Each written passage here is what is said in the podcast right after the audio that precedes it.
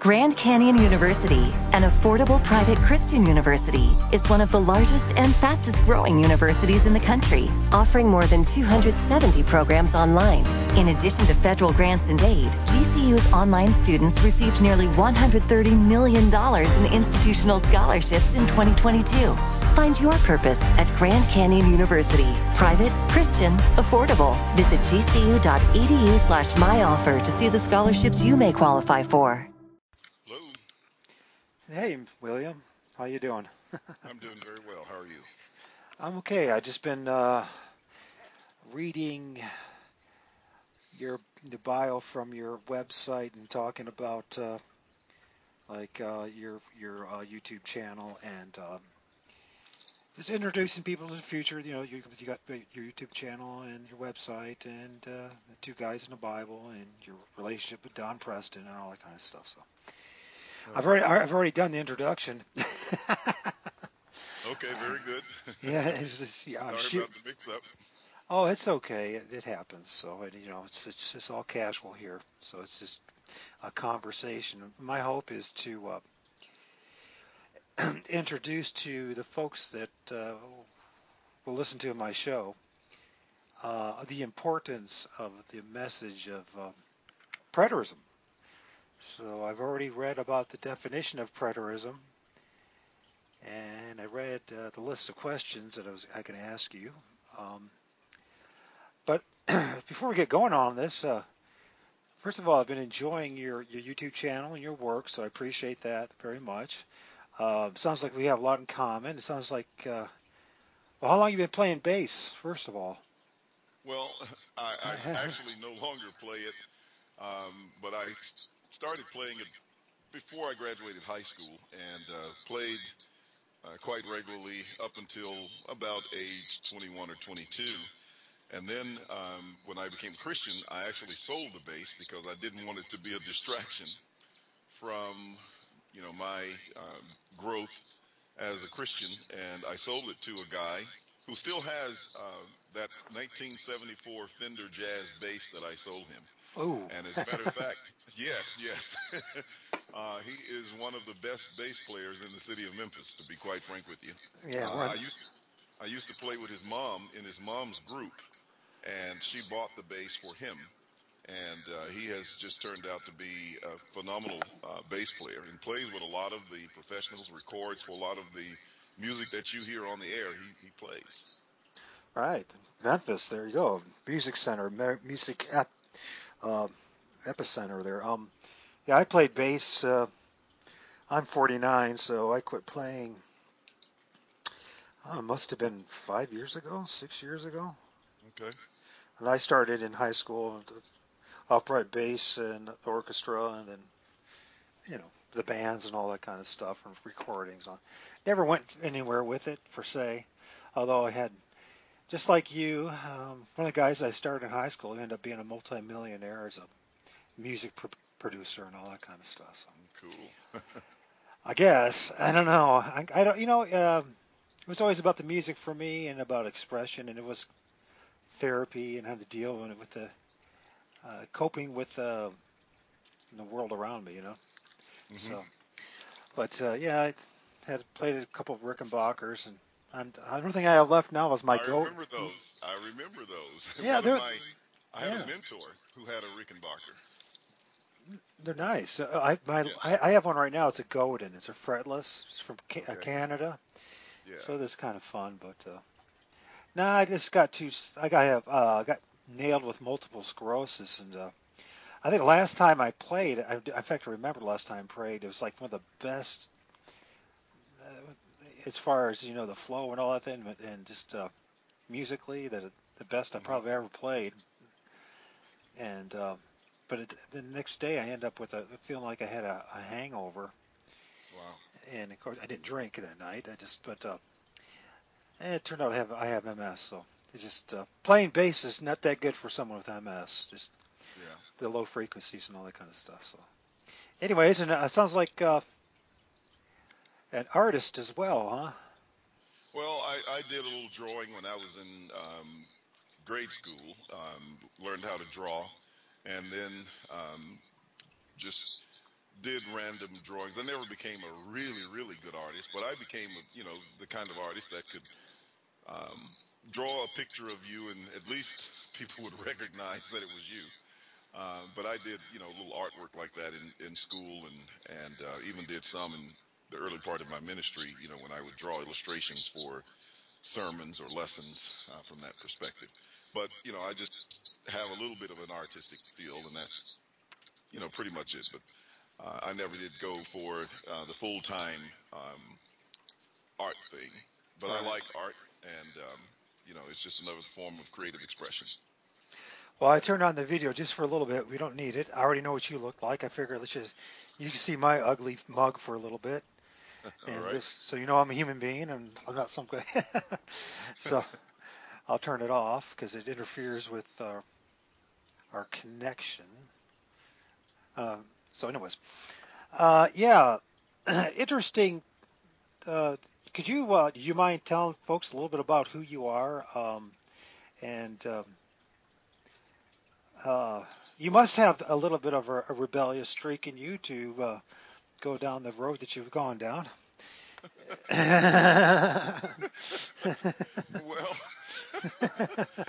I don't know if we could call it rebellious. I mean, maybe that does work. Um, and, I, and it wasn't that I was seeking to rebel. Uh, you know, I came from the background of the Church of Christ, just like Don Preston.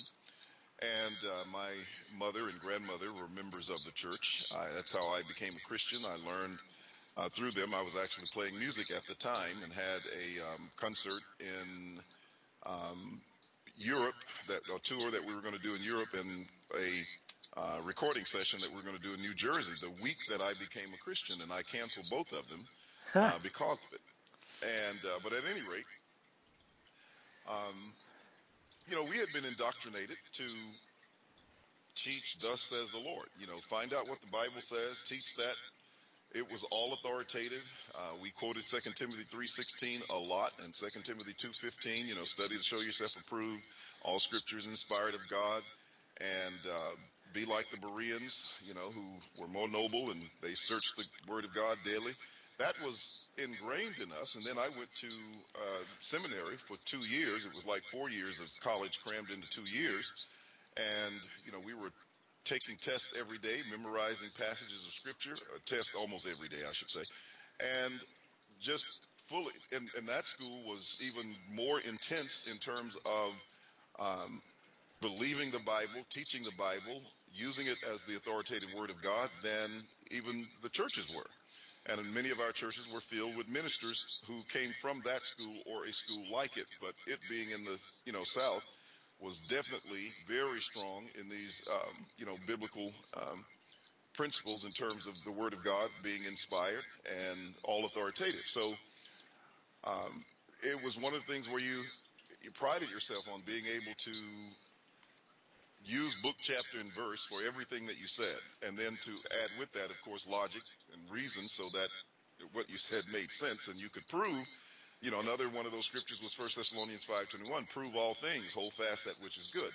So that's kind of the orientation that I came from, and in the process of that, I just continued to study and you know got into a study on the book of Revelation uh, and the date, which was the only thing that I was trying to focus on at the time. And the reason for that was because of all the speculation around the book of Revelation, and that I knew that uh, from reading and study that it depended on where you assigned the date that would determine how you applied the prophecy. And my conclusions led me to a pre 70 AD date. And that was contrary to what the church generally accepted. Uh, but there was a very prominent preacher in the church who held that position and who um, I mean, when I say prominent, I mean a person who basically taught uh, and defended, uh, quote, you know, Church of Christ views uh, that was accepted by them in many other cases. As a matter of fact, he stemmed he, he stemmed the tide of premillennialism in the church for the most part, and so a lot of people uh, held him in high esteem. now, who, now who is this? Is this King okay. you're talking about? No, no, no, no, no. This was 4E Wallace Jr. Okay. And right. and um, and so he wrote a book, a commentary on Revelation. Well, I got that book and Josephus and started to study and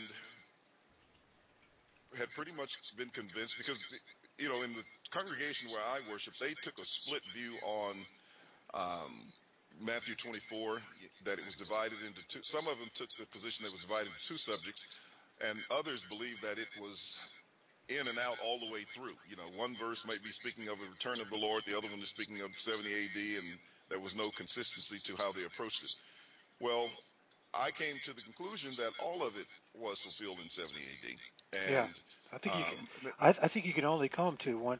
When you go down this road of uh, reason and logic, You can only come down to one conclusion: either all of it's bunk and nonsense, or just what you're saying that it was all fulfilled in 70 AD. There's nowhere else to go if you're going to be honest, honest about it. You know, intellectually honest about it. Yeah, that's correct. So from that point of view, after I uh, discovered Luke 21, 23, 22, that says all things written would be fulfilled when Jerusalem was destroyed, I began to look at all of my previous views about, you know, a future coming. And I said, these views cannot be true if this verse is true.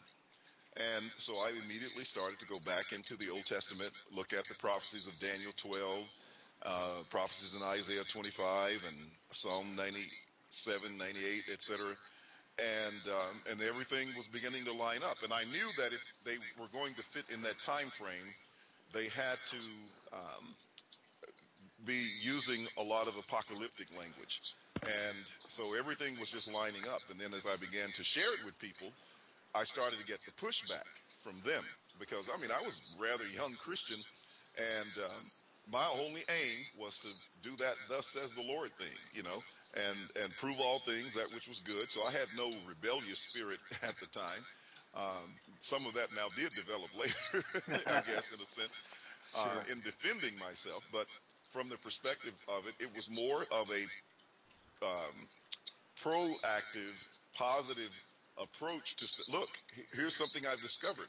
I'd like to share this with you. I'm excited about this or whatever and that was it. And then I got the pushback, and it was strong. It was like, um, oh, yeah. in some cases, very vindictive and and um, just very destructive spirit uh, from that uh, from that point of view. Some cases. So, some cases? Yeah, sure yeah, well, just about everything. yeah, there you go. Let's be honest about this. You know, before well, before you call, I just want to interject here just a little bit because I was okay. sharing with the, who are listening to this is uh, the uh, the importance of this message because if everything has been fulfilled as the Bible clearly states in the words in the Bible, um, that impacts all the three major religions of uh, Western civilization um, Judaism, Christianity, and Islam. Exactly. Because all of it's, they have this futuristic eschatology of a destruction, doomsday, and the second coming type of scenario that's affected the lives of billions of people. If it is not true, then people have been living a lie, and it's and uh, you know who would benefit the most from this scenario. So, anyways, I'm sorry. Go ahead.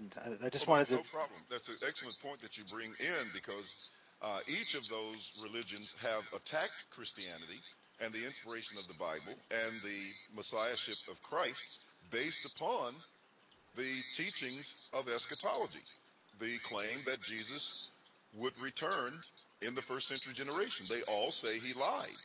And at the same time, the truth of that is what destroys those views in their futurism and in their claims toward inspiration or toward being a valid uh, religion of the day.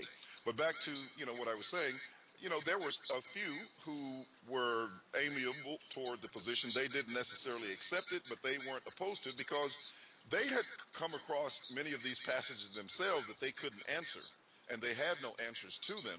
They just, you know, so uh, they didn't know what it was, and um, they weren't so quick to say it. But the majority of those who quote were supposed to be something, um, you know, took issues against it because, I mean, I guess for several reasons, but one of the reasons it would make them feel like, hey, we have saved the church, you know, and um, from this era, and so they felt very good in uh, taking that position.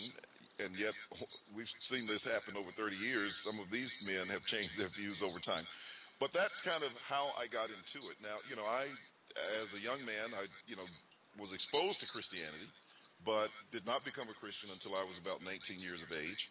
And um, and then once I did, um, I just went dived in with you know both feet and um, studied as much as I could, invested in my own education, uh, buying books and everything, and that's how I came across you know Josephus and Foy Wallace. I'd, I'd make a trip to the bookstore every week that I got paid, and um, any other time in the week when I had a little extra money and could buy a book. And so my library just continued to grow. I continued to study. And, uh, and then once I learned this, I was pushed into a corner of having to defend it. So I had to um, learn as much as I could about it so I could defend myself. And I knew that it was true. Uh, there were a lot of unanswered questions. I didn't have all the answers at the time. And I ended up writing a paper um, in defense of the view that um, ended up getting spread. I made a few copies of it and uh, some people who were likewise studying it. I had a friend um, who was uh, in another part of Tennessee that was studying it. He was a mutual friend of, of Don Preston as well. And he shared the paper with Don. And so I get this phone call from Don Preston one day back in 1983 or 82 or somewhere around there um, saying, Hey, you don't know me, but I'd like to ask some questions. I, I got a paper of yours and I find it very intriguing. And so we began to talk, and of course, we've been talking now almost every day or every other day, at least every week for the last 30 some years. And um, wow, I didn't know you guys knew each other that well. Okay, that's cool. Oh yeah, oh yeah, yeah. And um, so, you know, obviously, that ended my um, career with the Church of Christ as far as um, anything related to the, the fellowship of the churches of Christ. Uh, they just wasn't going to have a man in the pulpit teaching that Christ had already come. And um, and then I, you know, started a church in my home. At what we actually started another lady's home who didn't want to stop just because you know they terminated me and they wanted to continue moving forward. And so we started for a while in her home, moved to my home later, and then finally were able to erect a, a building, um, modest building that we're still in to this day. And um, and then the rest, you know, I think while I was in school, someone mentioned the name of Max King, and it was actually the son-in-law of Gus Nichols who actually had debated Max King. So he was one of the instructors, one of my professors in school. Hmm. And when he would get, you know, come across a passage like Matthew 3 in our um, Matthew class, he would say, Well, brethren, you know, Max King says this happened in 70 AD. he says, I don't see how he can say that. And every time he would mention 70 AD or mention Max King, my ears would perk up. I'm saying, wow, somebody else is seeing this too. And I didn't even know who Max was at the time. So after that went on for, I guess, you know, about uh, a third of the quarter, um, I said, I got to find out who this guy is. So I went to Harding Graduate Bookstore in Memphis and asked if they had any books by him. And they had two dusty hardback covers of his book, The Spirit of Prophecy. I said, I will take both of them. I mean, they had to reach under the counter and find them and dust them off uh, as if they were hiding them or something. I don't know. But anyway, I got the books and uh, I shared one with a friend. You know, I read it and then I shared one copy with a friend because he, you know he couldn't find a copy. And we both started learning, and he was, you know, very much encouraged and enthused by it as well. And I just saw Max was much more developed than I was at the time, and and um, uh, that's an understatement. But I had seen the same things. He just was able to express them um, a lot more clearly than I could. And then he had his address in the book, the name of the church, and it, I mean, the, the Church of Christ, Parkman Road Church of Christ. And I said, wow, this guy's in the Church of Christ as well. So I went in the phone book, looked up the church, and called him on the phone. And then we started a relationship from that phone call. Um, and that ended up with me speaking on the Living Presence, you know, speaking on the um, the eschatology conference, the annual eschatology covenant eschatology conferences every year. and I did that from about 1989 all the way through to 1995, I believe, um, up until you know, a little after the Tim King era uh, when Tim joined the group. But for the, for those years, I um, I spoke every year, and um, and then wrote for the Living Presence, which started around 1990, I think, or 91, somewhere in that time frame. So I wrote for the Living Presence um, during those years as well, and just you know, just an interesting ride. We enjoyed it. It was it was a lot of fun. It was it was tough. Those were the days of riding those little dust, what we call them. Uh, what do you call them, dust croppers or something? These these planes that they, uh, oh yeah, you know, going into the small small airports, you know, those prop planes and they're shaking and bumping and uh, everything. But it was it, it was it, that was the only weird thing about the trip. Sometimes the scary thing about the trip is riding those things, trying to make sure they go up and they come down. But anyway, um, a lot of lot of fun during those times. But anyway, this this instructor uh, would come across these passages, and that's how I ended up meeting Max and we formed a very strong friendship over the years. Uh, I was, you know, I remember when he first published the, the um, his massive volume, The Cross and the Parousia. Uh, we would have conversations almost not not daily, but you know, pretty regularly uh, concerning things that were going on, and and uh, just had a wonderful time with him. And uh, and then after that, you know, the rest was, you know, I started to write a little bit, and uh, just continued to go even after I, uh, you know, stopped associating with the uh, living presence from that perspective. But Don and I kept in touch, and we sort of encouraged each, other over the years. There were times when he was, um, you know, uh, he felt like he was just kind of spinning his wheels a little bit because he was doing all this work and all this labor, and it seems like nobody was responding. And um, and then all of a sudden, well, not necessarily all of a sudden, but just over time, you know, it began to get some traction and his ministry started to flourish a bit. And then the same thing kind of happened to me. I felt like I wasn't getting traction. And then by us working together, and then I think in 19, uh, when was that? Um, I guess some 15 years ago, he started the Preterist Pilgrim Weekend. And he said, I'm going to make sure that we continue to have seminars. And he did. And so I was a guest on the first seminar. I don't know if I made the first one because we had a death in our congregation of one of the faithful members and I could not. Uh, she was like a mother to me, so I could not miss that. And so we stayed. Uh, I, you know, didn't make that year, but every other year I have been on the Preterist Pilgrim Weekend uh, speaking, and that has been a gr- tremendous encouragement to me. And then we started our seminar in 2014, and we had we didn't have one in 2015, but we had one in 2016, and we plan to have one this year. So things are just continuing to grow uh, for us in terms of the influence. And, and with all of that, you know, we've had debates over the years. Uh, we've we've written tracks that have gone around the world. I, I was amazed to get responses from people in Australia and India and um, um, England and all of these places from a little track, you know, a little series of tracts I wrote that were like one page each, triple folded, and but you know I would take one point and just illustrate that. That was one of the key issues involved in eschatology, and people loved those little tracks. You know, they were all around the states and everything. Even when I went to the debate uh, with the guy that debated Jack Scott, that I was debate to debate uh, a year later, uh, we went down there and they had copies of the track. So it was just amazing that these things circulated. So while they were trying to uh, while the you know the opposition was seeking to um, prevent us from teaching by shutting us down in the churches, etc., we resorted to the pen and to audio tapes, you know, cassettes at the time, and continued to publish information, continued to write, and continued to speak on seminars. And over time, technology developed. Here comes the internet. Here comes DVDs and and uh, MP3s and MP4s, etc. And now YouTube channels and everything else, so that we're teaching people on a on a daily basis, and we're still, you know, debating and teaching and um, and traveling now. You know, we're getting invitations from places that we never thought we would go.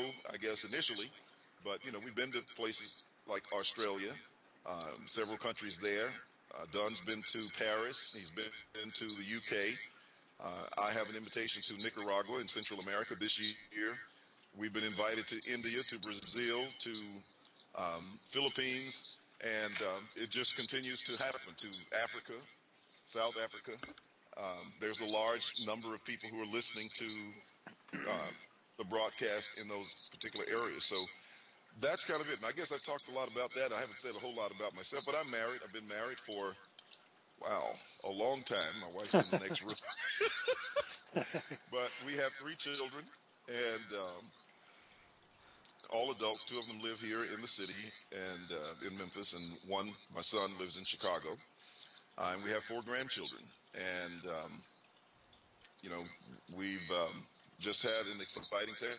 It's been tough at times. You know, it was, it was, it's been a struggle. We had, we have to deal, had to deal with early on a lot of just ostracism and uh, hate, you know, speech and attitudes, etc.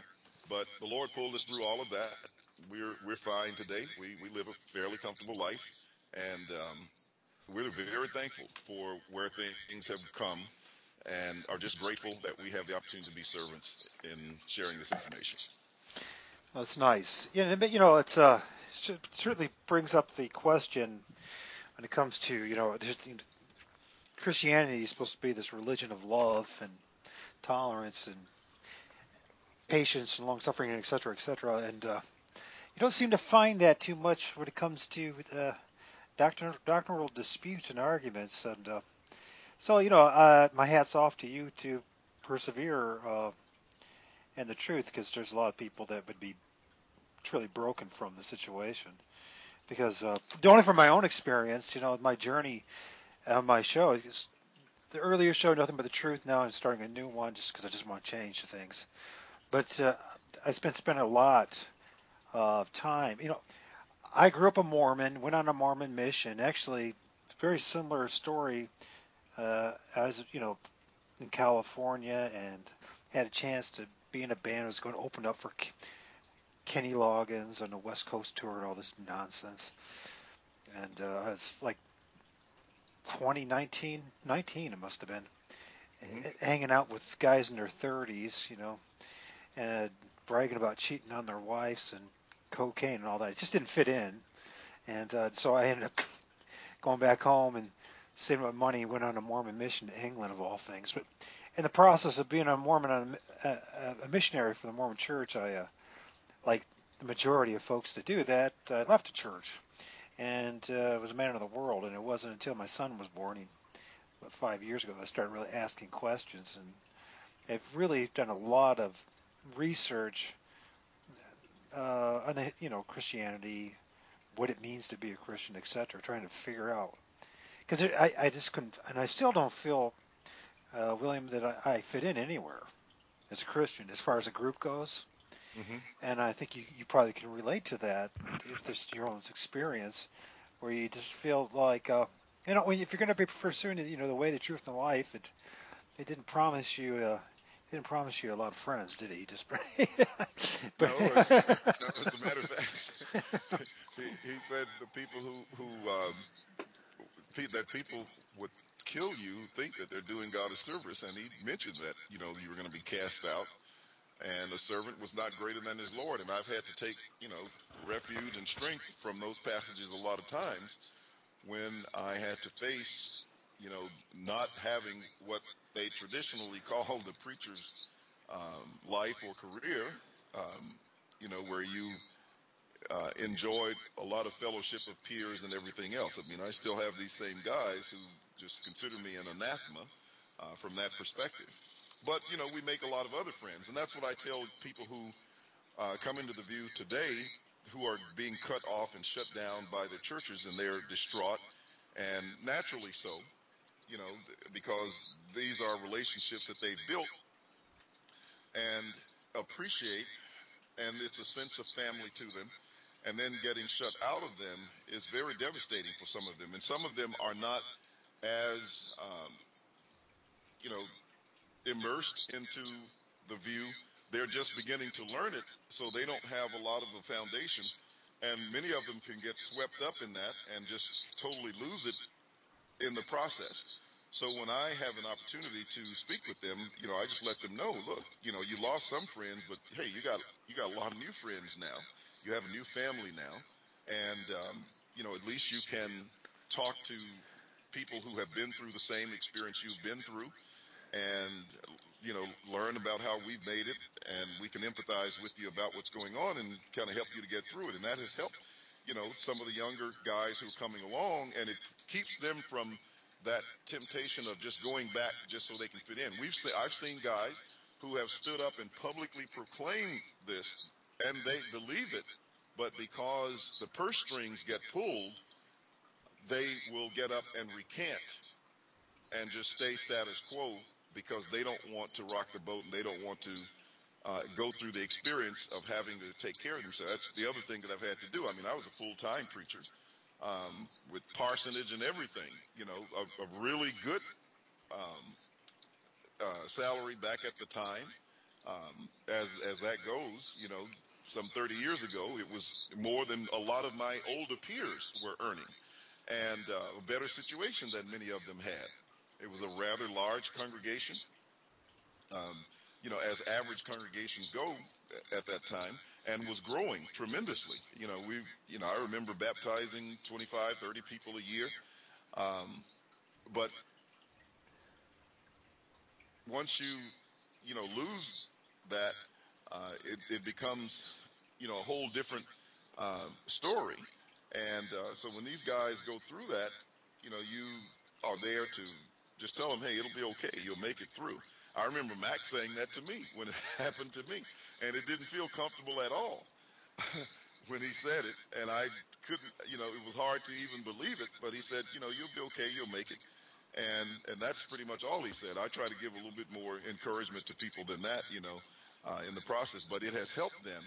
And we've taken a person who appeared to be distraught and feeling like they want to give up and helped them move through that state of mind very quickly so that they continue to be effective in their teaching. And, and now they're stronger as a result of it.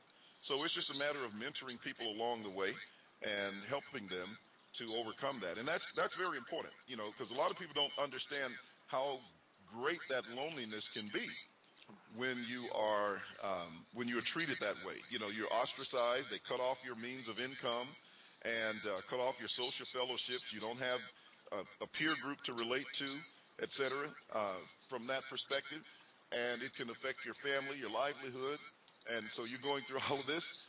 Um, that's that's a tremendous strain on on you know your psyche at the time and and finances and everything else. Uh, but if you can help a person through that and cut that time frame where they get back to you know being stable and being effective and being useful, then um, it works out better. And because we're growing and we have come to this point today, uh, we are able to do that a lot more effectively. And I'm just sensitive to it because when I went through it, it, it appeared, you know, to be one of those situations where I was all alone.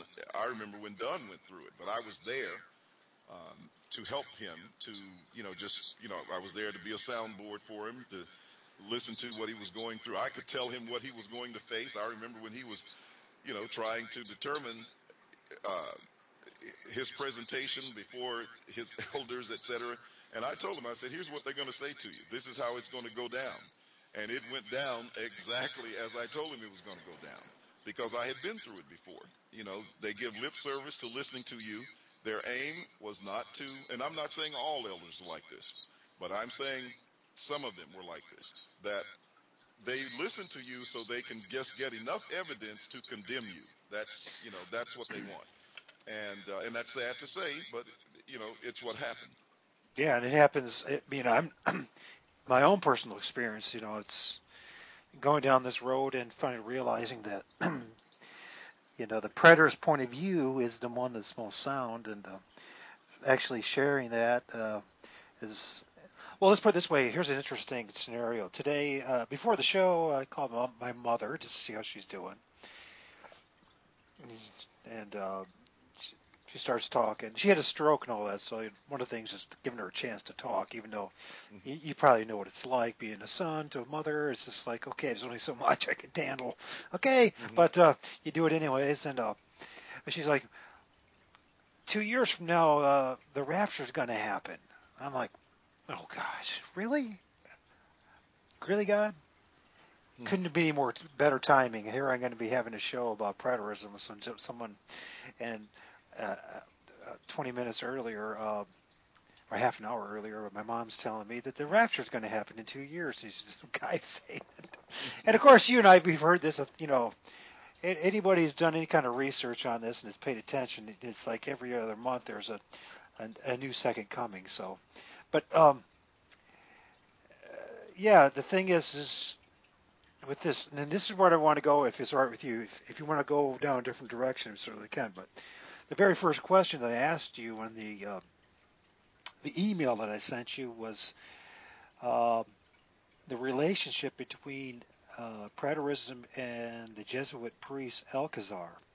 And I don't know if you've done much research on this, but I'm telling you, as those who are heavily influenced, as I was, on historicism, the historicist approach, um, and evangelicals, the modern day evangelicals, to some point, some degree, but um, uh, one of the big barriers that they throw at you, uh, and I did it. I was guilty of it. I have shows about it, but I've about uh, Alcazar, mm-hmm. and that you know just being a Jesuit ploy, you know, to dis, you know distract people from what the Bible actually says, because you you know it's the influence of futurism and and preterism and um, well I would like to ask you, I mean, what is from your research the influence of Alcazar? Because first of all, once you really study this, and this, by the way, it this the fact, this simple little fact, this little factoid, this little meme that was thrown at me and I threw at other people, prevented me from even looking into preterism. Once yes. I started looking into preterism and to say, well, you know, could I be wrong about this? Because I've been wrong about just about everything else in my life.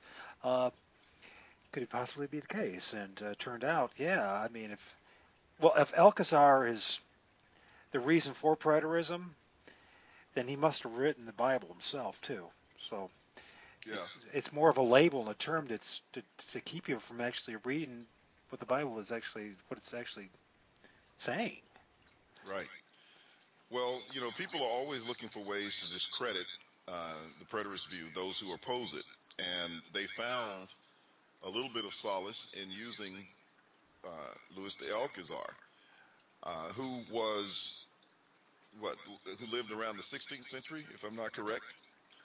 Um, but at any rate, uh, as a matter of fact, I had a debate recently back in December, uh, December the 2nd of last year, uh, audio recorded debate um, on a, a platform such as this, and the guy brought it up and he said preterism was from this Jesuit priest.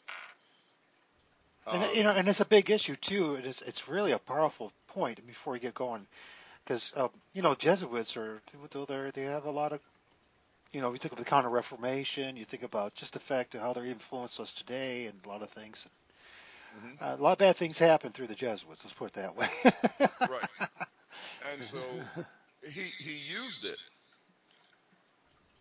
and so it, it becomes a good red herring argument and mad dog argument, I guess, you know, I would say, where you um, look at something that, you know, he wanted to associate it with the Catholic Church and all of the vices that we know about the Catholic Church and now say preterism is lumped in with that. So, you know, with all of those uh, teachings, and, and so here you are. Um, but one of the things that I pointed out was, and of course, you know, you had the, the churches accusing Catholicism of being the mother of harlots in Revelation. And that's where a lot of their interpretations from the book of Revelation, you know, uh, stem from by focusing on the Catholic Church as the mother of harlots. And so th- they say that Louis Alcazar um, came up with that view on the book of Revelation uh, to help address that issue?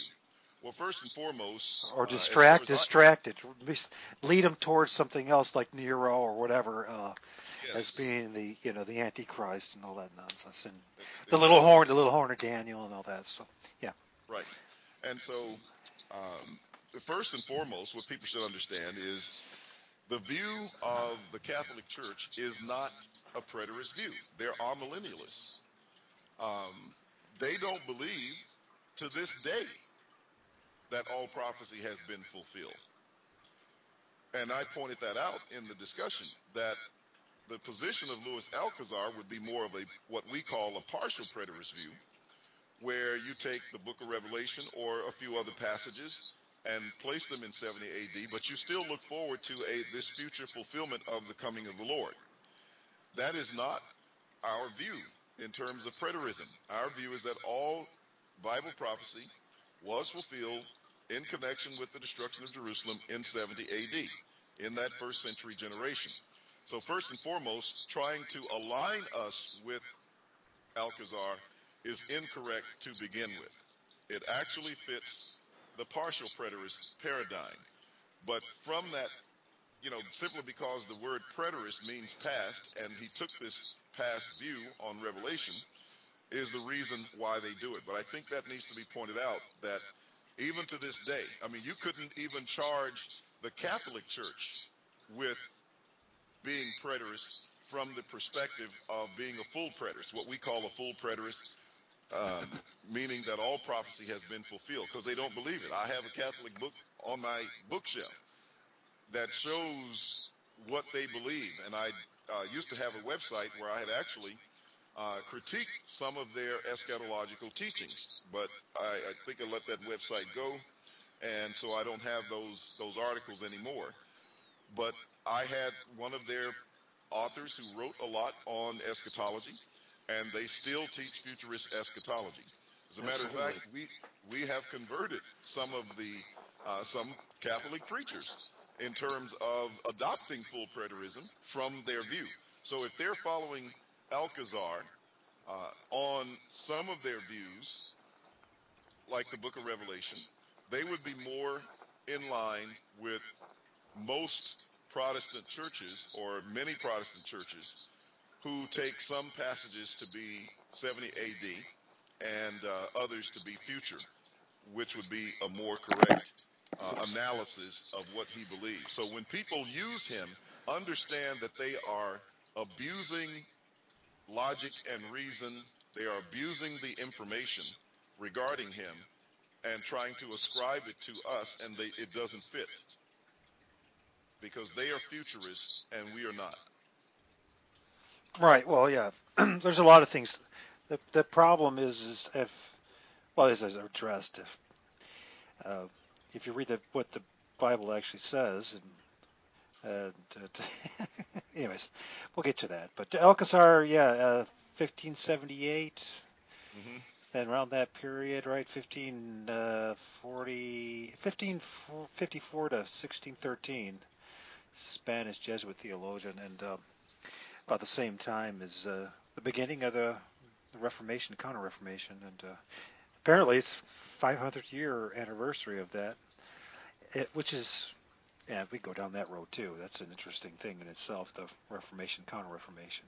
But uh, the real important issue here is preterism and the fact that uh, uh, we're talking about a book that was communicating a message to a group of people that existed a long, long generations ago time. And, uh, you know, we're, we're, the next question I had to ask was the importance of the audience relevance concerning the Bible.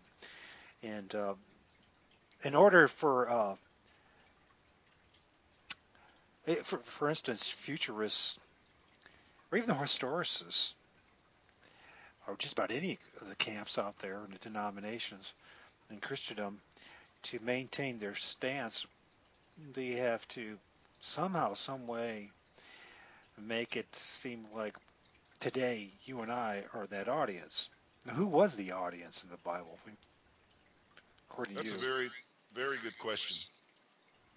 And it's amazing Michael, how often we have to revert back to teaching basic fundamentals of hermeneutics or Bible interpretation. In other words, just simply how to understand the Bible. And the first rules of understanding the Bible is knowing who's being who's doing the speaking, who's being spoken to, and what's being spoken about. And if you fail to answer those questions, you can end up with a lot of weird and strange doctrines and, of course, misapply many of the things that are written in just plain English. And let's go back to Matthew 24, for example. When you read Matthew 24 and the parallel text in Luke 21 and Mark 13, you find that Jesus held this conversation privately with his disciples, and he names them as Peter, James, John, and Andrew. These were men who lived in the first century. And so, in addressing this message that we call the um, Olivet Discourse, he is initially speaking to them. And so when you begin to read through the text and you find the words you and your, etc., as in I say to you, and when you see these things, etc., you do this, you flee to the mountains, etc. He's speaking of his specific generation, of which those apostles were a part of and then tells you all of those things would happen in that generation. Now, what happens is we have, because of traditions, people who approach the Bible in believing, as you were saying a moment ago, that it just applies to everyone. And that's where you make the Bible begin to teach something falsely that it does not teach. If you understood that the pronouns in the text refer back to people who were living then, that would mean that the events described apply to their time. This is why some people who do recognize that will then try to create another set of prophecies called the dual fulfillment of prophecy so that they can make those things happen a second time, which they don't. Even Jesus tells you in Matthew 24 and verse 21 that there would be such tribulation such as never was since there was a nation, no, up to this time, no, nor ever shall be. So there is no repeat of that information any more than there is a repeat of Jesus dying on the cross. And that is what audience relevance is all about. If a person were to take just that simple concept and read the scriptures, especially the eschatological scriptures, those that deal with the coming of the Lord, it would resolve a lot of interpretive problems that people have. And as you were saying about the conversation with your mother uh, just moments ago, when she was talking about the rapture, you would have no one teaching such a thing in this day and time if they understood that in those eschatological writings, Paul was writing to a specific audience, a specific generation, telling them what was going to happen in their lifetime and not about us. The Bible is written for us, but it wasn't written to us. It was written to Israel, to the people who were considered the nation of God, the um, and uh, to those out of that nation who began to follow the Messiah in the first century. And that is what and the focus of those writings. Now, we can take secondary applications from them, we can teach and learn what's being said, and then apply it not to make it future, but to say this is what happened then. We would no more place the coming of the Lord in our future as we would the flood, of Genesis 6, the Exodus, and the entering into the land, the crossing of the Red Sea, all of those were spoken to a generation of people living at that time, and we understand how to apply it. But when we get to eschatology, we abandon everything we know about understanding the Bible and these events that were prophetic in the past, and we turn them into future prophecies, and that is just simply uh, incorrect. It violates plain statements in the Bible that tell you the time frame, the historical event that it's associated with, and the generation of people who would be living when that event occurred. And it all happened in 70 AD, well documented. And if we're going to follow audience relevance, that's what we have to do. As a matter of fact, one other thing the Bible will tell you, both in the Old Testament and the New Testament, when it speaks in the Old Testament of the time that was to come, it would say these things are not near. But in the New Testament, when it speaks of them, it would say these things are at hand. So they were for a specific generation. I love the passage in 1 Peter chapter 1 and verse 10, for example, um, when the Bible says that the prophets inquired and searched diligently of those things that had been prophesied, uh, when they prophesied of the grace that would come to you. And he said, they were searching what or what manner of time the Spirit of Christ, who was in them, was indicating when he testified beforehand the sufferings of Christ and the glories that would follow. Now, the glories that would follow are the eschatological things, the eschatological events that relate to fulfillment of the coming of the Lord and resurrection of the dead, judgment, etc. But in verse 12, he says, To them, meaning to those prophets like Isaiah, Jeremiah, Ezekiel, Daniel, etc., as well as in the Torah, Moses, because Moses talked about him as well.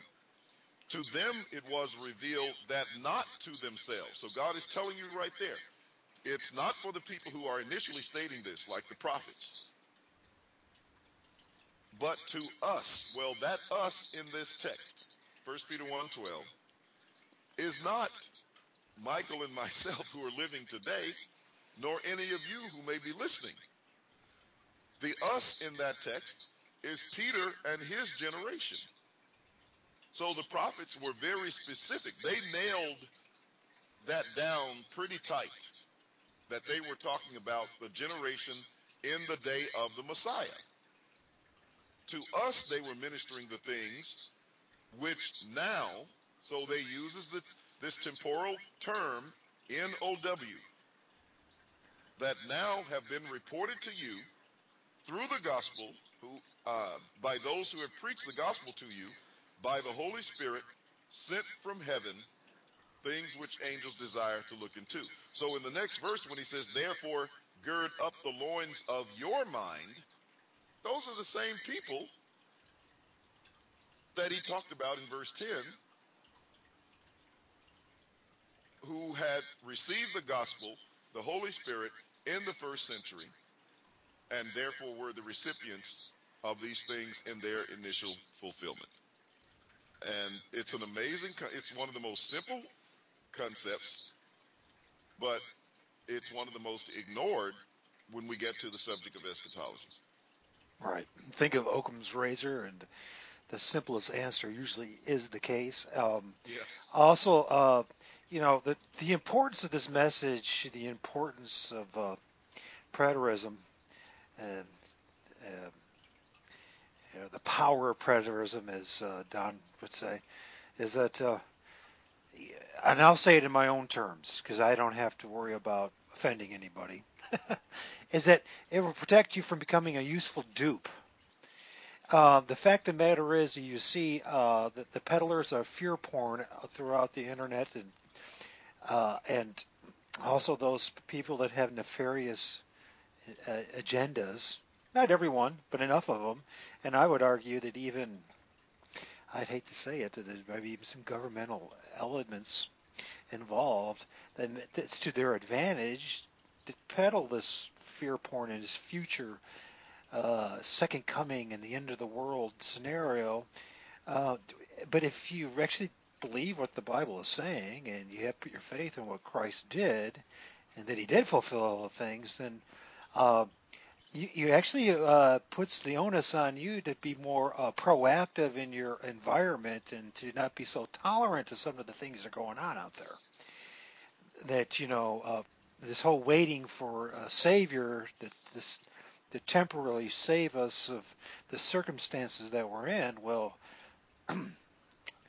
you realize he's done he's done his finished his work, and it's your responsibility in this uh, physical plane that we live on to actually be more proactive about things and not take just accept things the way they are and wait for something to happen. Plus the fact, you know, as I've heard you mention numerous times in your own uh, YouTube channel, uh, which is so self-evident, is you see numerous people that will end up abandoning their personal responsibilities, their uh, their own personal welfare, uh, their homes, money, and everything, um, with this whole nonsense that the second coming is going to happen, and it doesn't show up. Christ doesn't come, and um, the, the only thing that anybody's profiting from this I hate to say this, now you you can tell me if I'm wrong, but what, at least one of the largest groups that are profiting from this are, is what I call the priestcraft. There's a lot of folks out there, and I'm sure they even believe in what many them believe in what they're saying. But uh, none of this stuff would be tolerable if we're, we're witnessing at this point, whether it's Zionism, whether it's what's going on in the state of Israel, what's going on in his own country, uh, what your pastor saying to you on a Sunday morning. So it's really important. This is an extremely important message. I mean, it's it's it's beyond whether you even believe in, Christ, in Jesus Christ and if you believe in Him at all. I mean, this has been a tool for the manipulation of the masses for so long. And you look at all these these twisted denominations out there. You know, me being one who was you know raised a Mormon, and you know all the it just it's it's if you know that it's all been fulfilled, if you accept it, the a, a guy like Joseph Smith or uh, Hubbard from uh, Scientology or whoever th- is no longer there. They can't manipulate you. They can't convince you. They can't think because of that one simple message of a future second coming and uh, and just around the corner and the whole world's going to end and uh, things are going to change and well it's not there anymore. And then you're going to have to deal with reality and reality is is that you know god's given us this opportunity in this physical plane to make the most of it and to be responsible on our on all our little destiny here you know? Yeah and uh I don't know. I mean, to me, it's really important. It's beyond religion itself, and it's it has to be, in my opinion, and if you can go beyond, if you're capable, or anybody that listens to this doesn't even believe in the Bible, doesn't believe in any of it, to understand how important this message is and how it affects your daily life. It affects all our daily lives. It affects politics, the decisions that are being made today, uh, globalization, if you will, uh, everything. Because people, you know, look at the Catholic Church. The Catholic Church, they feel it's divine right that they have for a thousand year reign, and they're the ones that are going to be in charge of it all. I mean, it's just craziness is what has happened. So it's really important. Uh, the next message, of course, goes along with this, and it's about the immediacy of the end of the age and the second coming of Christ in the New Testament. And we talked about that a little bit. Um, but I, it, the, the, fourth question is the apocalyptic, uh, the prophetic apocalyptic age of the, or excuse me, apocalyptic language of the Old and New Testament. And I think that leads into what I've been saying, what you're saying to the next question. And I know we could go, we could do a series for the next 10 years on this. I know this. But I'm trying to just, you know, simplify the message as much as possible because it's if we can grasp the apocalyptic language, what that means, um, then a lot of the things that they've been throwing at us from whether it's Matthew 24 or even in the, the Revelations can't be thrown at us anymore as far as what the end of the world is going to be. So, uh, can you explain to the audience uh, what is the apocalyptic language of the Old and New Testament and how is it used and applied? And if you can, it, hopefully that made sense. My question. oh yeah, yeah, it okay. makes sense. Uh, you know, I, I I um, even wanted to comment a little bit on the things that you were saying earlier, but you did a great job on explaining. Well, go ahead, go ahead and comment. We can always get to that, so go ahead and comment. Okay. Well, you know, you talked about waiting and the apathy that futurism breeds. Uh, if people do history and research, and of course you can just look at the observations around us, uh, we have retreated from involvement. The people who are carrying on movements generally are not um, people who are focused on righteousness, but those who are focused on unrighteousness. I mean, we've seen that uh, in the most recent years. Um, and what has happened, and this was sort of written into the paradigm of futurism, particularly dispensationalism, which uh, is nothing but the um, doctrinal child of Zionism. If you study dispensationalism uh, thoroughly, you will find that it was basically created by the Zionists, the people who were pro Israel in terms of getting land for Palestine, uh, uh, you know, getting the land of Palestine for the Jewish state. What we see today as the um, state of Israel. Now, look at what has happened with that. And I know that there are a lot of Israel supporters, etc. But look at the lives that are being destroyed in that conflict. Not just within Palestine, but all of the wars that have been created, all of the tax dollars that are being spent to maintain this military machine on a global basis is associated with that. Absolutely. And if you can, if you would do the research, you will find, and many people have said that you know America fights Israel's wars. And we've been engaged in war pretty much throughout the entire existence of America. Well, it's not in a vacuum if you do the research. But this idea of waiting and, and this apathy was built into dispensationalism. I have a book that says people were forbidden to or or discouraged from studying math, you know, the engineering sciences, um, saving money. I've talked to people who said they wouldn't go to college and wouldn't get married because they were expecting the end of the world to occur. We all know of statements where people have sold all their goods and went up into the mountains and in the clouds to wait and watch. I know people, even to this day, who told me they would spend hours at a time staring at the stars and looking out into space, waiting for Jesus to come. Yeah, and I remember I remember you talking about that in one of your uh, yeah. your uh, in your exactly on, on YouTube and, channel. And then you've had presidents who believed that they were carrying out Bible prophecy. Ronald Reagan was one of them, a very staunch dispensationalist, uh, pro uh, Israel, and believing that he was fulfilling Bible prophecy. Now, you got to understand, these men have the capability of punching buttons for nuclear bombs. and if they believe that they are carrying out Bible prophecy and are persuaded that this nation that was destroyed in 70 AD has been created through the modern state of Israel, which is absolutely not true. It's not biblical anywhere. Nowhere is it biblical. Exactly.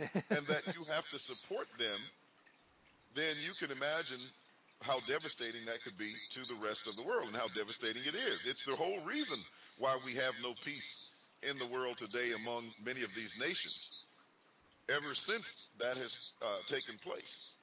Um, and so the fear that goes on there is just absolutely, um, it's just uh, amazing. And so uh, we need to really focus on some of these things. But what we're dealing with here is a worldview. And I like what Michael was saying a moment ago when he said, this affects people who are not even Christians. And it does. It's a worldview. And it's going to affect you whether you believe in God or whether you do not. It is already affecting you whether you believe in God or whether you do not. And it will continue to do so. And the only message that's going to help to change that as far as the um, their end time focus and what's going on is the preterist uh, is the preterist view.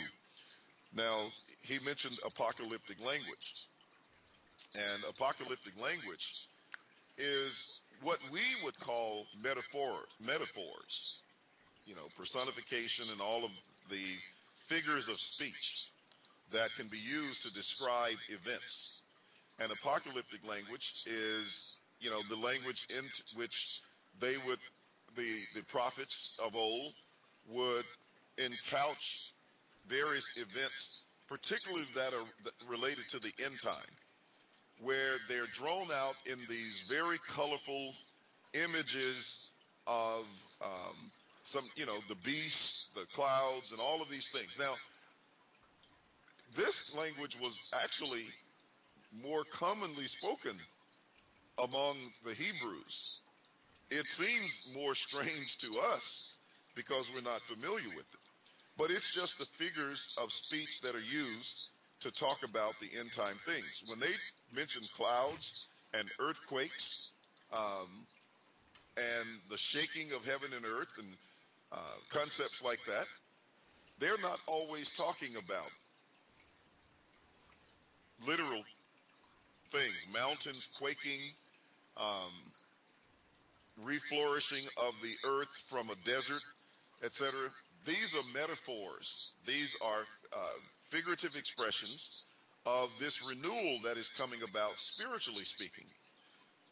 You do have examples of, of where you had wastelands that, you know, would, like the desert, that would be that would flourish, and um, eclipses and things of that nature. But at the same time, this is language that's used, and it follows a very consistent pattern in the Bible. Uh, for example, the falling of the sun and moon and the stars is an example of civil and religious authorities being in power and then losing that power. Um, one of the earliest let's take heaven and earth, for example, and the sun, moon, and stars just as an example. Well, when you read Genesis 4, you read that the heavenly bodies, like the sun, moon, and stars, were lights, but they were also for signs and for seasons. So they were used to determine and to mark off epochs of time, periods of time. But then when you get to Genesis 39, you you run into a prophet, I mean a, a uh, story like that of Joseph when he said he dreamed, and he dreamed that the sun, the moon, and the stars came and bowed down before him. and his father, his brothers were upset at the dream. His father said, you know, in the dream when they related it, shall I and your mother and your brothers indeed come and bow down to you? Now, that dream actually was fulfilled when Joseph became the prime minister of Egypt. There was a famine in the land, and they all had to go to Egypt in order to find sustenance. Joseph was the prime minister. His brothers bowed down to him, and literally the prophecy was fulfilled. But it was encouched in what we would call apocalyptic language or figurative language that metaphor that he used as the sun, moon, and the stars bowing down to him. His the eleven stars refer to his eleven brethren, brothers, and the moon, his mother, the sun, his father. they all were older than he, had more authority than he did, and so they represented different aspects of authority over Joseph. Uh, up until the time he was ruler over the sun, moon, and stars. So Joseph, in that example, was a type of Christ who ruled over all the land, and the sun, moon, and stars obeyed him, if you please. That's the idea. Now you can find other examples of sun, moon, and stars falling, as the Bible would say, from from the heavens in the book of Isaiah, chapter 34, in chapter 13. But they are a reference to Babylon in chapter 13. They're a reference to uh, Edom in Isaiah 34, and in Joel's prophecy regarding the Holy Spirit, quoted in Matthew 24, 29, and also um, Acts 2 and other passages in the New Testament refer to Israel as that heaven and earth that would be destroyed. That's the use of apocalyptic language. And so when you're reading it, it sounds like it's speaking of, to the untrained mind in Hebraic thought, it sounds like it's talking about the literal heaven and earth, but it's actually speaking of the heaven and earth of Judaism. Let me make this one point. If you study heaven and earth in the scriptures, you will find that in one case, the Bible will say heaven and earth will never be destroyed. That it will last as long as the sun, the moon, and the stars, as long as the throne of God, as long as the days of heaven. And then, That's on the other that's hand, that's in Daniel uh, you, or Isaiah. that- Isaiah. See, uh, well, you'd find uh, one of those passages in Psalm 89, Okay. all right, where he says um, that his his um, throne would continue as long as the sun and the moon. Uh, I think it's uh, Psalm 72, maybe verse 17, but Psalm 72 where he says that the sun and moon or would continue as long as the name of God. And then also in Psalm 89, in the earlier verses, he would say it would continue as long as the days of heaven. Okay. Now, we have a problem if the Bible says, and there are many other passages, there, there are tons of these passages. We have a problem if the Bible tells you, on the one hand, that the sun and the moon is going to continue as long as the throne, which is the kingdom of God, and the days of heaven. If the sun and moon are one day going to be destroyed. Because here's what the Bible says about the kingdom in Isaiah 9 and Daniel 2 and Daniel 7 that the kingdom has no end, that it will last forever and ever, There you go. Yeah. Yep. that it is. Um, Say that. Say that. Say that verse again for folks. That it will last forever and ever. That's Daniel 7, 27, Okay. Thank you. and Daniel 2, 44, um, and 45. The kingdom that will never be destroyed. And then Isaiah 9 and verse 7, that the kingdom has no end. And it's quoted again in Luke 1, 32 and 33. Now, if something has no end, there is no such thing as the last day in that event, in that kingdom, in that entity. And then if it's speaking of the days of heaven, heaven has no end. And it doesn't matter, you know, if you're talking about uh, the heavens above you or the heavens where God dwells. It still says the throne of God would last that long. So if you make it the heaven above you, if you bring the kingdom or the throne to an end, you would have to bring the heaven above you to the to an end. And if that if the heaven above you ends, it would mean that the kingdom of God has an end. So what does that do for the people who want to enter the kingdom? They eventually will come to an end. Well, if you understand that just doesn't work, and you say, well, it's the heaven where God dwells. The result is the same. If it comes to an end, then the heaven where God dwells will come to an end. What will that do for God and for the people who go to heaven, um, who who has who have heaven as their hope? So my point in saying that is this: whenever, and this is a principle that I teach and that the, the Bible teaches, whenever a scripture mentions the end of heaven and earth, it is always apocalyptic language. Without fail, without exception, it is always apocalyptic. If it ever speaks of the end of a heaven and earth, in whatever context you find it. The reason for that is because the material heaven and earth, this universe in which we live, will never come to an end. Because God just promised you the kingdom based on the perpetuity, the continuance of the physical universe. So if the kingdom has no end, the material universe has no end. And God is willing to stake the promise of his throne on the fact that the sun, moon, winter, summer, and harvest time will not cease. Okay. That's important for people to get.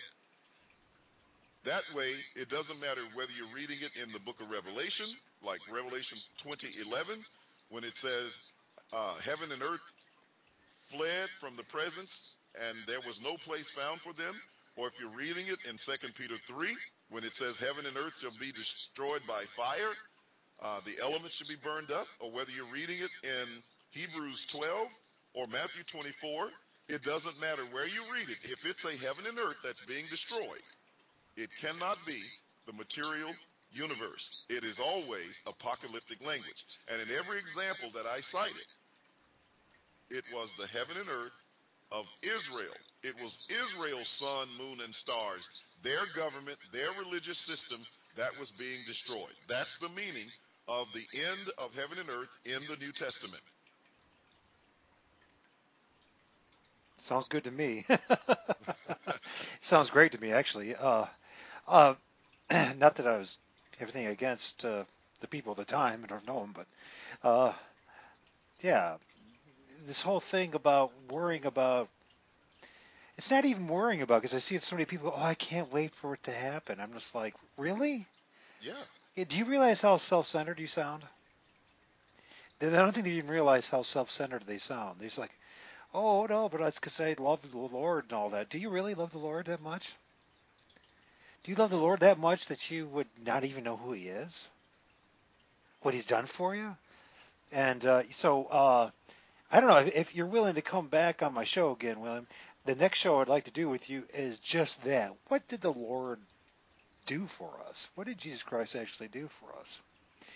And what, Sure, you have to come back. you know what I mean? Because you know a lot of people. Know, it even seems like that message itself has been uh, diluted and uh, dim- uh, diminished.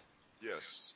And um, it's just so the power of preterism is really that. I mean, if you can really grasp the fact that the magnitude that, that this that all was fulfilled. And uh, you know, and one of the questions too, inevitably, we'll have to. I would like us to deal with, if we want to, is the great "what if," or no, excuse me, "what then?" question. Because you know, most people they're putting their faith in uh, futuristic eschatology, or they're they're the Pope. You know, there's a time I was the Pope Pope Buster. You know what I mean? Exposing the papacy. You know, or or what you know there's there's this great vacuum once you realize that it's all been or that potential that everything was fulfilled is the question then arises what if Well, here's here's a verse that sums it up. We won't talk about it now, but just you know, that whole concept is encouched in a single verse from Proverbs 13 and verse 12. It says, "Hope deferred makes the heart sick, but when the desire comes, meaning when it is fulfilled, it is a tree of life.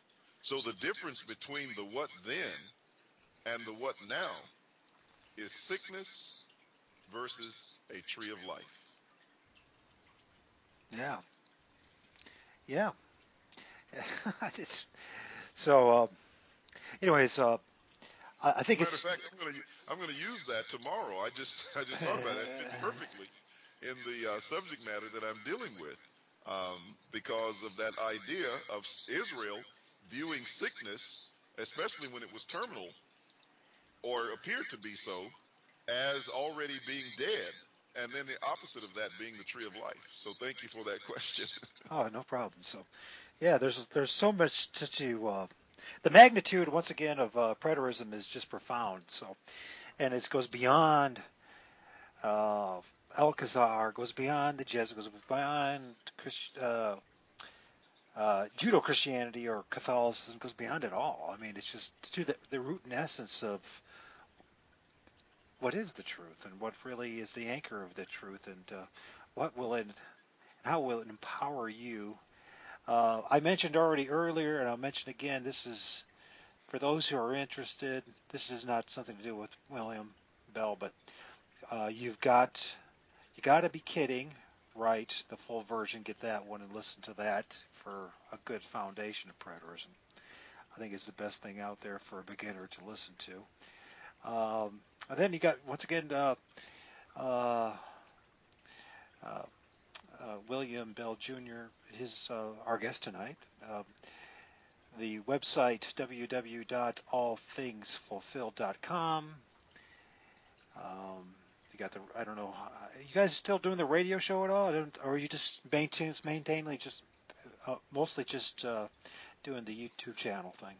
No, we're doing. Um, I do a separate radio show at the same time I'm doing the Google Hangout. So You've got the All Things Fulfilled broadcast still going on. And then Don and I do the Two Guys and a Bible broadcast every Tuesday at 6 p.m. Central, 7 p.m. Eastern. And uh, so my broadcast is generally every day. I don't do it every. There's sometimes I miss a few days, but for the most part, around 11 or shortly thereafter, you know, we're on. Uh, but whenever we're on the Google Hangout, we're simul- simultaneously on the audio broadcast as well. So yes, we continue to do that. Okay. And then you got the YouTube channel, End Times Eschatology, All Things Fulfilled, where uh, uh, William spends a lot of time uh, instructing folks and teaching, and uh, gives them an opportunity to be more, uh, I guess, uh, free flowing.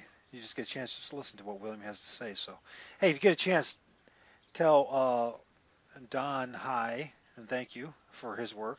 I sure I really appreciate the fact that he went on uh, Heart of the Matter. I don't know if you saw that or not, but with the uh, uh, McCraney, Shawn McCraney's, uh, he's the guy, the ex-Mormon, who's been trying to help ex-Mormons right. out. So uh, it was very interesting. So, and uh, hopefully, yeah, you come join us again. I'm going to end the recording, but if there are anything closing remarks that you would like to share. Well, I would just like to say to people who are listening and those who are considering um, the preterist view, whether you are pro or con, just think about it and do take seriously the attitude of the Berean and have an open mind. Um, understand that if you have questions about various texts on the end times, more than likely they can be answered. And um, that if you will just restrain any um, ill will from hearing something different than you've heard all your life. You could find a blessing on the other side. But most importantly, thank you for your time in listening. Uh, we appreciate you and uh, appreciate Michael for this opportunity. And I want to say, you know, uh, God bless you, and I look forward to another opportunity to spend some time with you. Thank you. Thank you, uh, Mr. Bill. Uh, please stay on, Bill, as I end this recording here. Sure. Uh, once again, this is Old Religion Dystopia, Knowing versus Proof. And uh, for those who listen, thank you. Take care. All right. That's the end of the recording, and Okay. uh, I will uh, send you a copy of it. If you want to put it on your YouTube channel, you certainly can. You can do whatever you want with it. So, Okay, but uh, sure. I'd love to have you come on again. And like I said, the second question is, uh, uh, really, what did Jesus Christ do for us? You know, what was the magnitude of, Okay. of everything be fulfilled? You know what I mean? Sure. You know, most people get to the point of where the, at the cross and what happened and paying for our sins, and but that's they don't. I mean, the magnitude of this is that if you really put your faith in Jesus and, and He really did everything, then uh, well, you know what? Uh, the true. What is that true freedom that He gives us? And uh, you know, part of it is the freedom from the priestcraft out there, the uh, the deceptions, the lies that are, that are Oh, yeah. used by the state, and by the church, religious organizations to snare us and trap us and keep us from having true, uh, you know, yeah, yeah, we're trapped in this physical body, but but to the same token, you know, the spiritual and mental uh, health that comes from just realizing that he, and believing and the fact that he fulfilled all things. It's just like okay, I mean, I don't have to worry about all this nonsense. I don't have to put all this time and energy and all this stuff. I can, when I see, you know, the the, the, the uh, peddlers out there of fear and and I can just go, well, that's what they are. They're just probably some folks trying to make a buck, make a name for themselves, and you just move on from it. You know what I mean? And uh, the thing is too is just with other Christians, you can just like listen, to really look into this because there, there's a lot of it's a real freeing message when you think about it, uh, in its full magnitude. So, and uh, anyways, uh, I really do appreciate you spending your time with me, William. And uh, I guess the question I have to ask for you is, uh, if you're willing to come back on my show, when? Um, you know, when would you like to have me back? Um, you want to do it? Well, I've got this debate coming up in um, on the 12th of February. I think that's that's the yeah. It's going to come on the 12th, and then we have a second debate on the 19th. what is what is the debate on again? It's on the coming of the Lord. Um, I'm going to debate a Hebrew Israelite on um, whether or not Christ came back in 70 AD. He's going to affirm that the coming of the Lord is future in the second debate, um, and I will be affirming that it has already occurred in the first debate. Well, maybe uh, a lot of times when I talk to folks that uh, believe in it and want to support, uh, and they have like a debate coming up, is that you know if you want to do a uh, kind of a, not necessarily a rehearsal, but just go over the material for yourself, and if there's any of maybe I'll bring up some questions, you know, to help prepare Mhm. for your debate if you want. I got to look and see. Oh goodness, where is it? My schedule. Like I said, I'm a full-time father, so I don't want to. And he's a five-year-old boy, and so well, that's 12. So that's in a couple of weeks from now, right? Would you Uh, be yes. Would you be willing to come on before, or do you want to wait till after the debate? What would you want to do?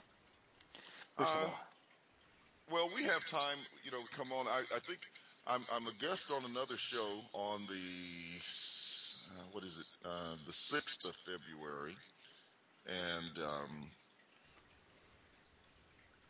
well, we can come on. You know, beforehand. We've we've got what another week or so. Let's see. Before all of that, it is.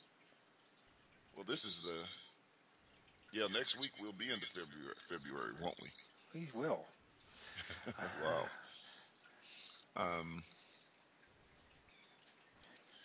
oh, but you your show is on a Thursday, so yeah, we can get in another show. Uh, let's Well, let's do well, actually, my I, I usually if I don't really have a set time. I uh, oh, okay. All right. I, I try to f- be f- as long as I have the I'm not having my son uh, interrupting us. We can do it. Uh, the biggest thing is, uh, well, his mom did not send us her schedule yet, so the uh, she said I get him Wednesday the first after work, and you get him February the fifth. Do you have some time? Would you have time? Let's move. Oops. I was thinking, uh, Let's Tuesday usually have uh, uh, Monday the third was Monday the third. Yeah, Monday Mon- third. Monday. Uh, Monday is probably good. Well, you say Monday the third, or do you mean Friday the third? Uh, oh, that's March. Let me try. Yeah, let's try this again. All right, February. Yeah. um, Normally Thursday would be good, but Mondays or Thursdays are good for me. The rest of the day, and and I can do some on Fridays. Uh, so Monday, Thursday, and Friday. But I prefer Mondays or Thursdays because that's the day that I'm probably, you know, th- that's my lightest schedule. I'm I'm usually full on Sundays, on Wednesdays, Tuesdays, and um, and Saturdays. But Mondays, Wednesdays, and Thursdays. I mean Mondays, Thursdays, and and um, Fridays are options.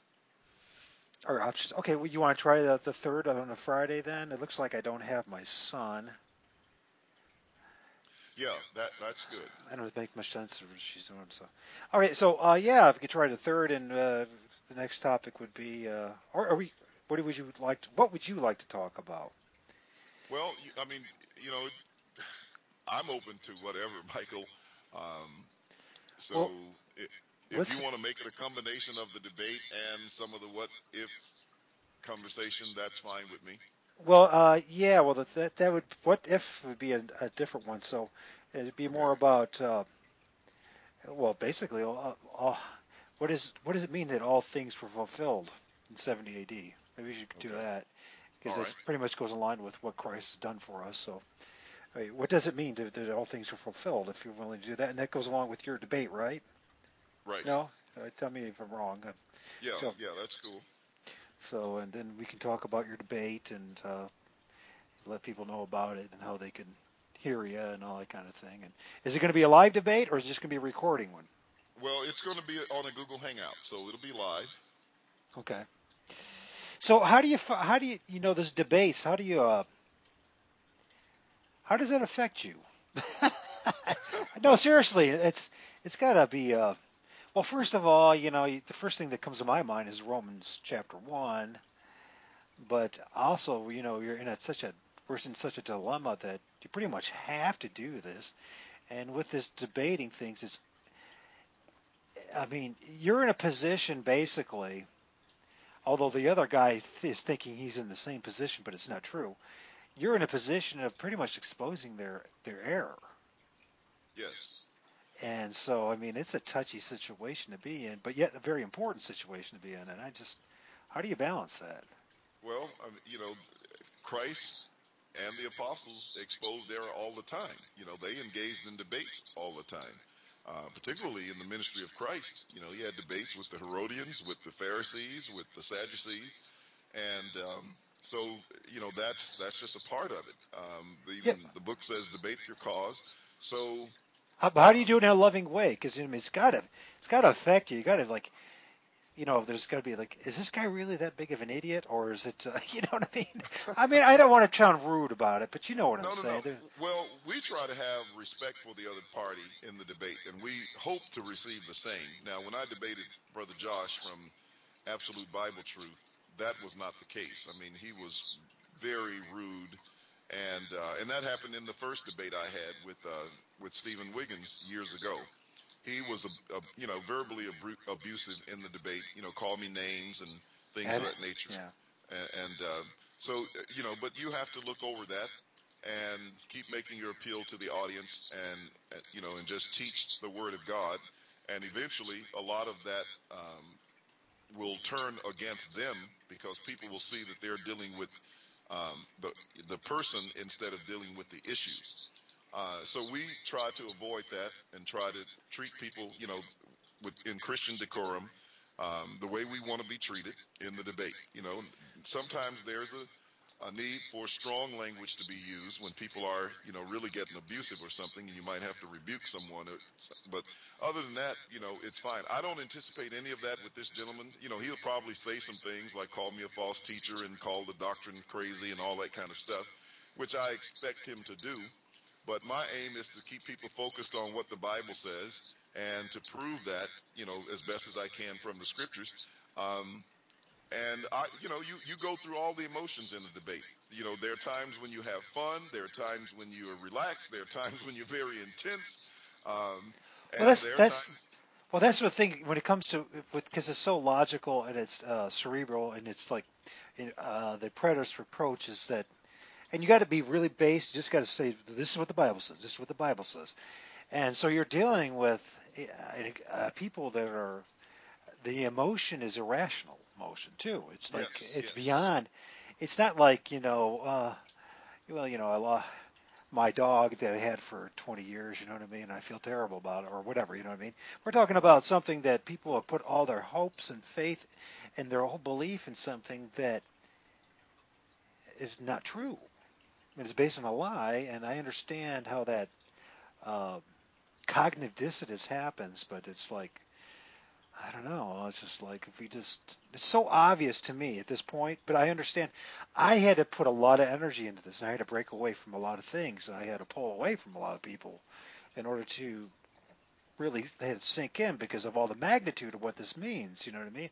As far as because you know, I knew what the consequence was. I knew that the my newfound friends in in Christendom were going to not be my friends anymore, not because of my choice, but because I just know that they won't want to be around me. You know what I mean? If I right, right, exactly. And you know, you take all that in stride, and um, you know, the, the aim is uh, God has His own way of reaching out to the people that you know have the open and honest hearts, and also in convicting people who may not.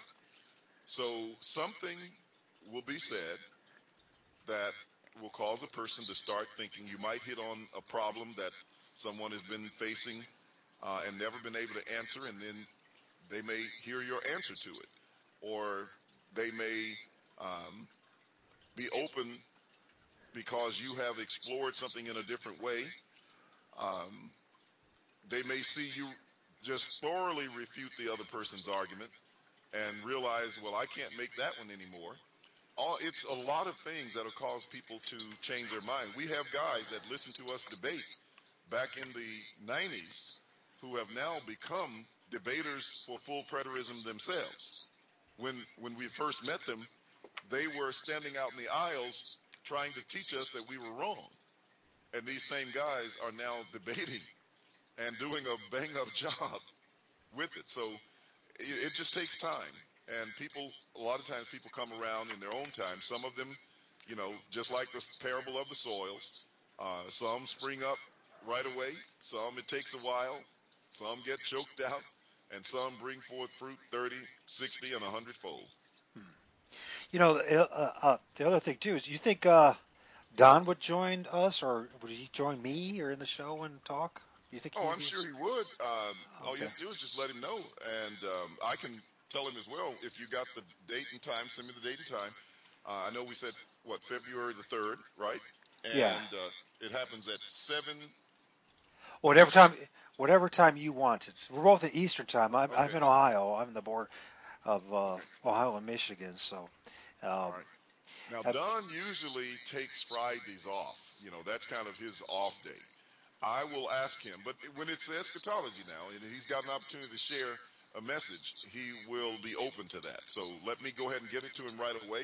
Ask him if he's willing to come on the show and talk, and I believe he'd be more than happy to do it. And well, it, it, you know, that might be a, a might be a very interesting dynamic. The two of you and me asking, because you know I'm I'm not at, at your level, and I don't plan on being, but as a is uh, I guess as a man of the street, I can throw the the questions to your your folks oh, away. yeah, yeah, it'd be be great. I mean, we would we would love it, and uh, and I even plan on doing some collaborative efforts uh, with Don and others on my YouTube channel. Uh, we just haven't scheduled. We talked about it, and when we were about to do it, you know, I had that debate come up, so I couldn't do it, and then they had some issues. So we're trying to get all that stuff together, you know, even well, now. But because yeah. one of the things is, you know, I, I, I did listen to the the little series that you and Don did uh, on YouTube, and uh, uh, it was great, but yet frustrating. and it's frustrating because there's like, well, yeah, but just get to this point, get to this point. Get to... I had questions. Yeah. Basically, I had questions that obviously you, you, you two couldn't answer because I wasn't there to ask the question. But uh, but the dialogue that you two had was fascinating, and uh, but uh, you know, even if it's not the, the third, I still you know I want first and foremost to have you. I mean, I reached out to you first, so and there's a reason. So not that I don't like Don, I love Don, but just saying, you know, I think I can relate to uh, William a little, maybe a little more. I don't know. It's just my gut feeling. So. All right. But so, anyways, for whatever it's worth. So, uh, but yeah, but it'd be love to have both of you on. If it's not third, you know, we can do it at some other time. And and uh, yeah, the the way you two bounced off would be very interesting. And you know, there's questions that you could ask each other that I wouldn't even know, but maybe I, I could stimulate. You know what I mean? So, right. So, anyways, okay, cool. Well, thank you for your time. Uh, is it William you want me to call you? Should I call you Bill or? William is preferred. Okay, all right. And thank you, William. Thank you for your time. And uh, when it's, it's finished recording, I'll send it your way. Okay. Okay, very good. And I'm uh, I've already sent Don the message, so as soon as I get word back from him, I will uh, let you know. Cool. All right. Okay. Thank you. Thank you. All right. Have a great night.